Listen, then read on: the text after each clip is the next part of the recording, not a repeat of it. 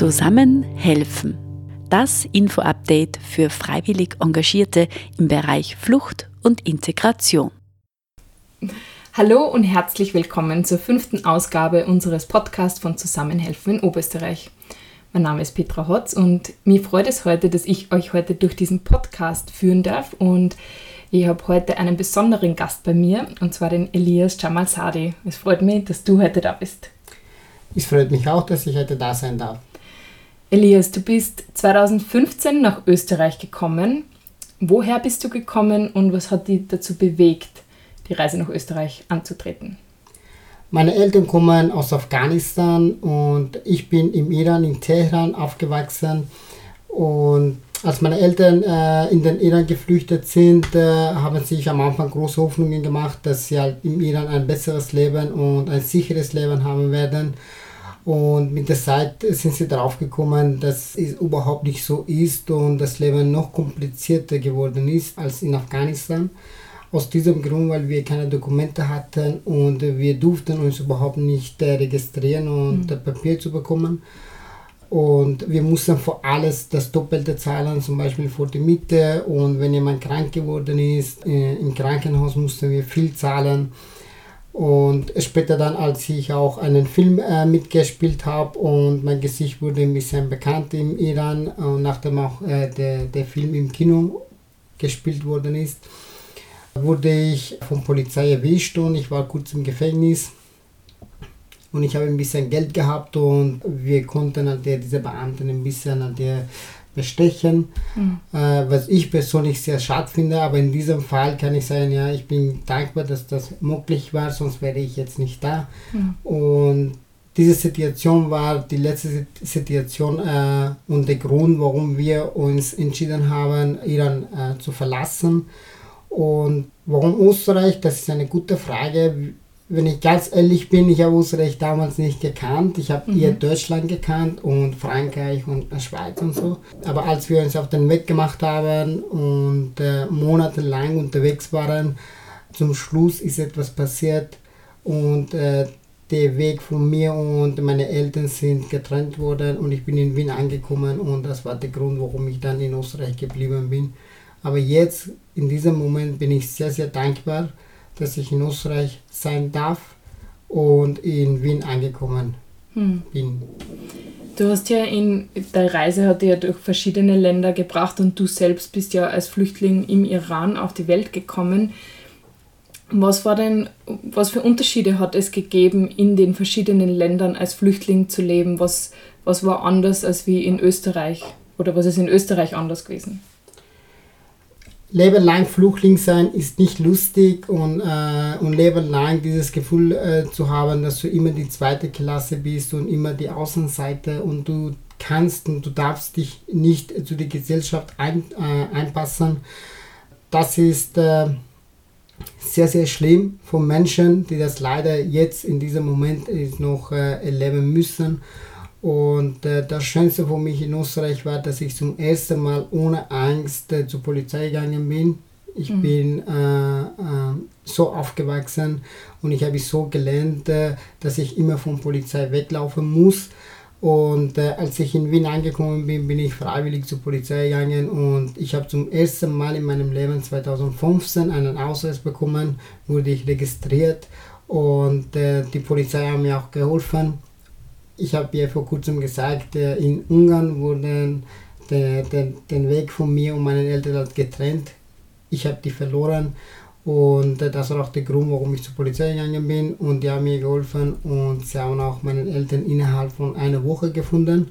Und dann bin ich halt von Wien nach Bad Goisern gelandet. Genau. Ja, es ähm, ist ein langer Weg, der dich dann nach Bad Goisern gebracht hat, eigentlich für manche vielleicht überraschend, aber der Ankommen dort war dann ja eigentlich, wie man auch in deinem Buch, worüber man später noch ähm, reden werden, mehr lesen kann, ähm, war das eigentlich ein spezieller Ort für dich und du hast dort auch freiwillig Engagierte erlebt in deinem Ankommen und unser Zusammenhelfen richtet sich ja speziell auch eben an Personen, die sich einsetzen für Menschen, die geflüchtet sind und migriert sind.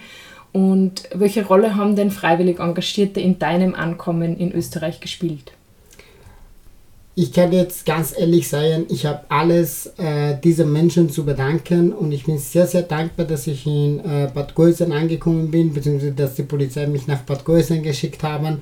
Wir waren die ersten Flüchtlinge in diesem Ort, wir waren zweiunddreißig Menschen und äh, der Anfang war natürlich sehr schwierig, aber die, diese freiwilligen Menschen haben alles so leicht gemacht. Sie waren einfach für uns da, sie haben uns äh, Kleidung gebracht, ab und zu Lebensmittel und sie haben versucht, mit uns Freundschaften zu knüpfen und äh, mit uns Deutsch zu lernen.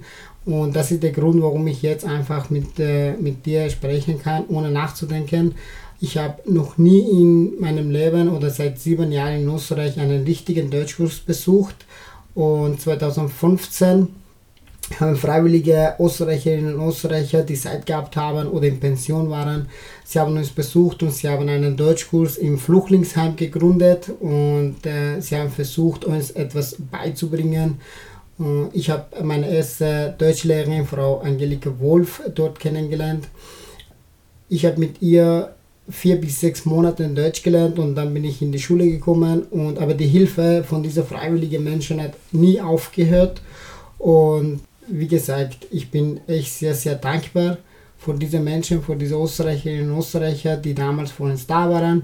Und äh, es ist auch natürlich voll schön, wenn sie jetzt schon sehen, was aus mir geworden ist und wenn sie auch den Namen halt im Buch lesen und sagen, boah, der hat was geschafft.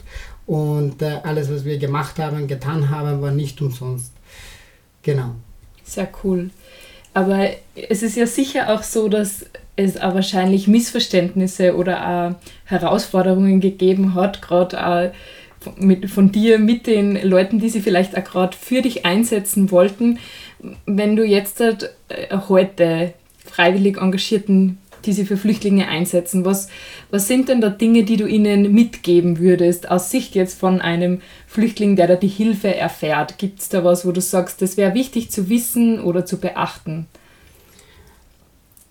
Die sollen einfach das beachten, dass diese Menschen, die nach Österreich kommen oder äh, nach, nach Europa grundsätzlich, die kommen von einem Land, wo die vielleicht die Pünktlichkeit äh, nicht so wichtig ist. Ich, äh, ich kann euch eine kurze Geschichte erzählen.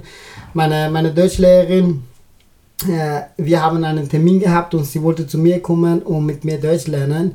Und die Tabia, meine, meine Ehefrau, damals natürlich meine, meine normale Freundin, sie hat mich nach Salzburg eingeladen und ich habe den Deutschkurs komplett vergessen oder ich habe mir gedacht, bah, Salzburg ist cool, dann fahre ich einfach hin, ohne Bescheid zu geben.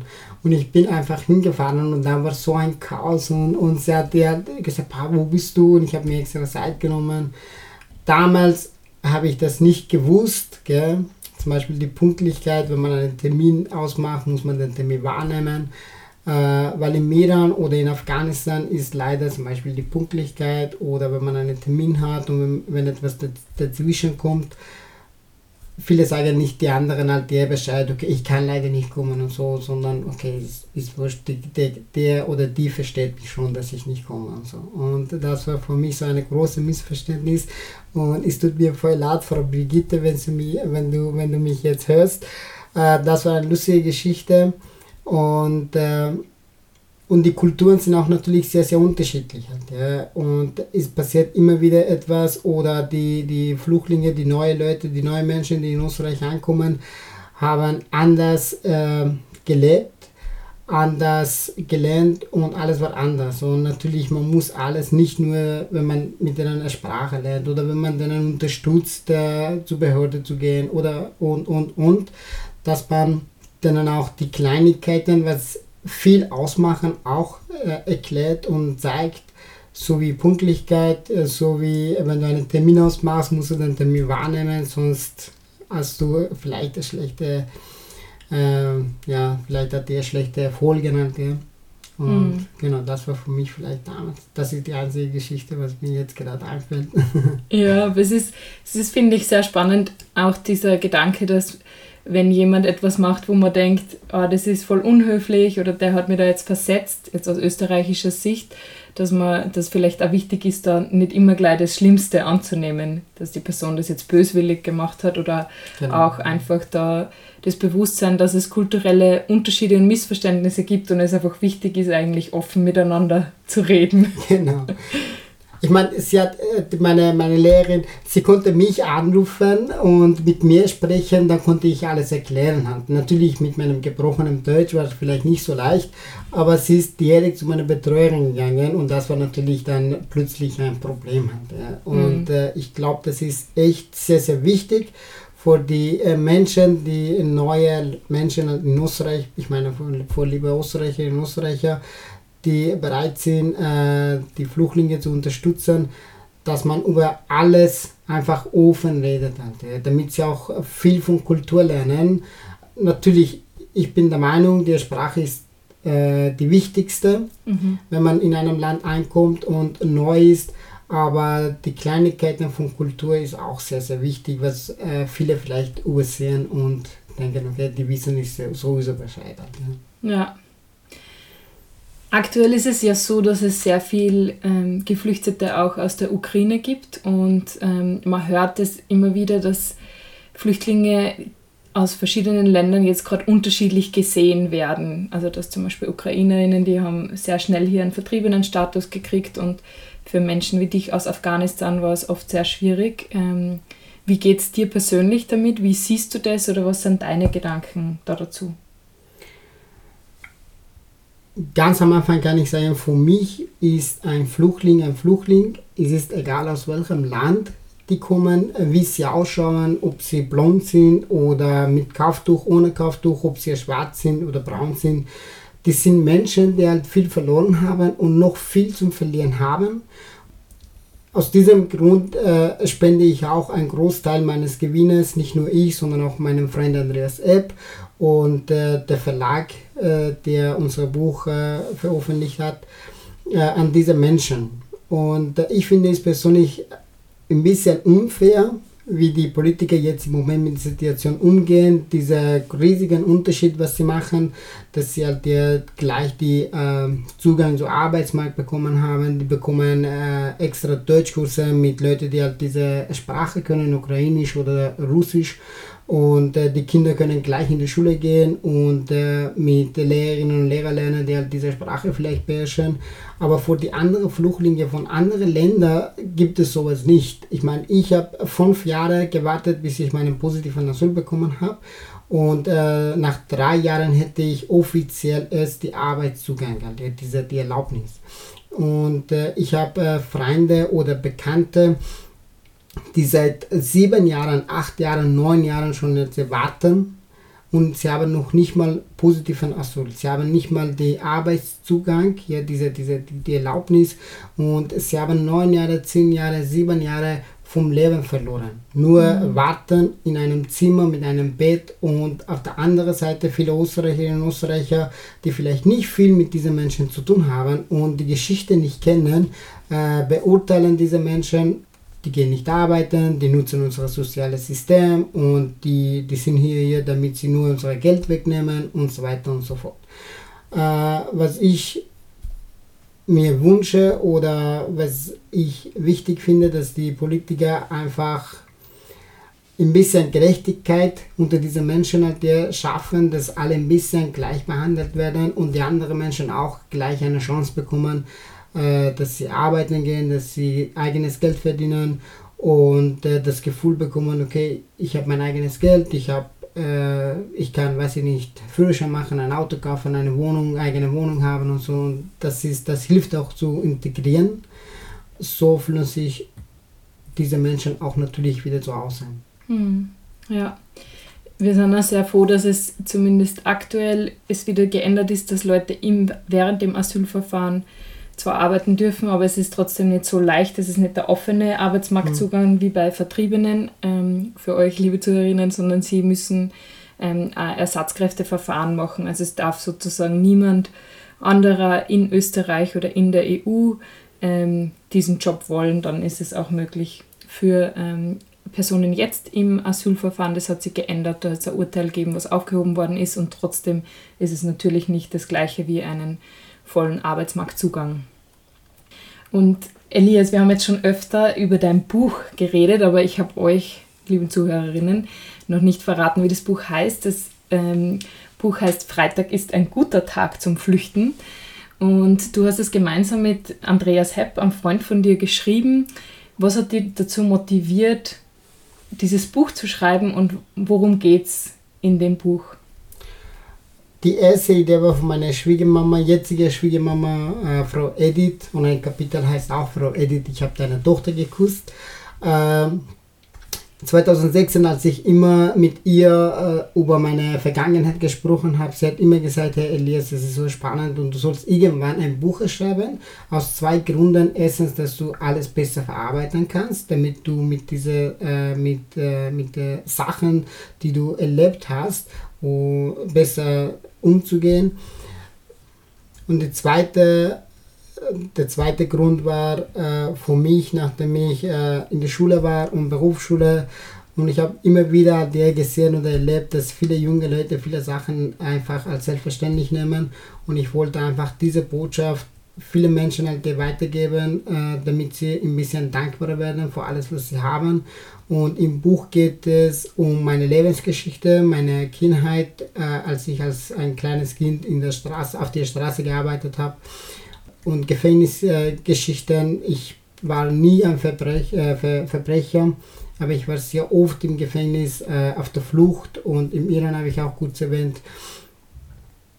Ich habe auch Sachen erlebt, was für einen normalen Mensch eigentlich ja, sehr, sehr schwierig ist, und man kann sich normal nicht vorstellen, solche Situationen. Aber ich habe trotzdem versucht, mit Andreas Epp alles so lustig und mit Humor zu erzählen, mhm. damit das Buch auch nicht sehr, sehr tragisch wird.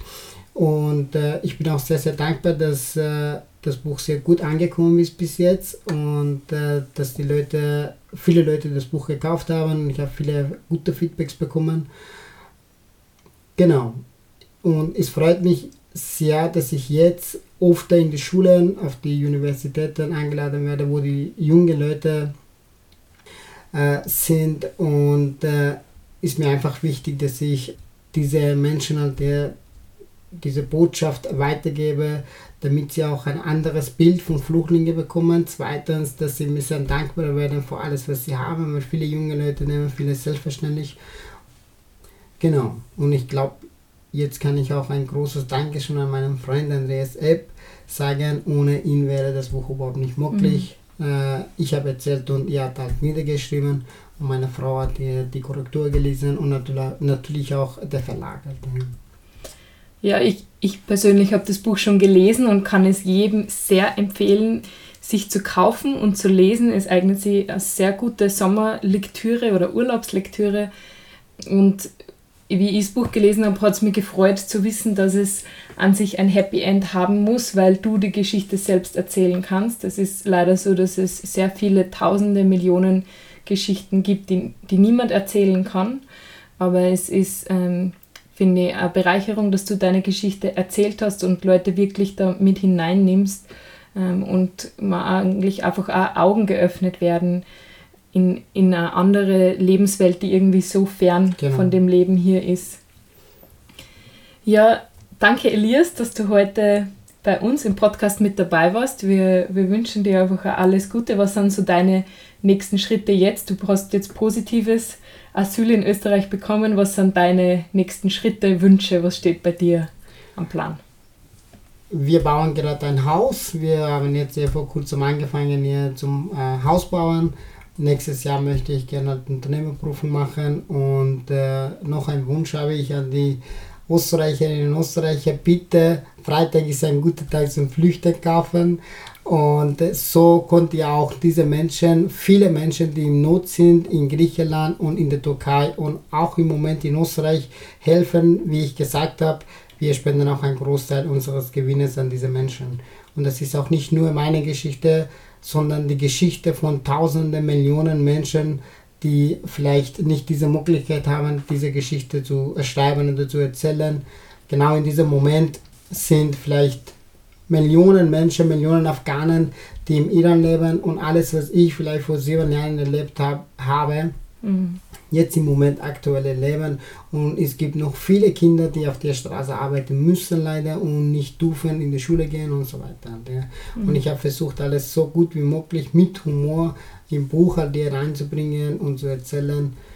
Und vielen, vielen Dank für die Einladung. Es hat mich sehr, sehr gefreut. Danke, Elias. Das war ein tolles Gespräch. Dankeschön.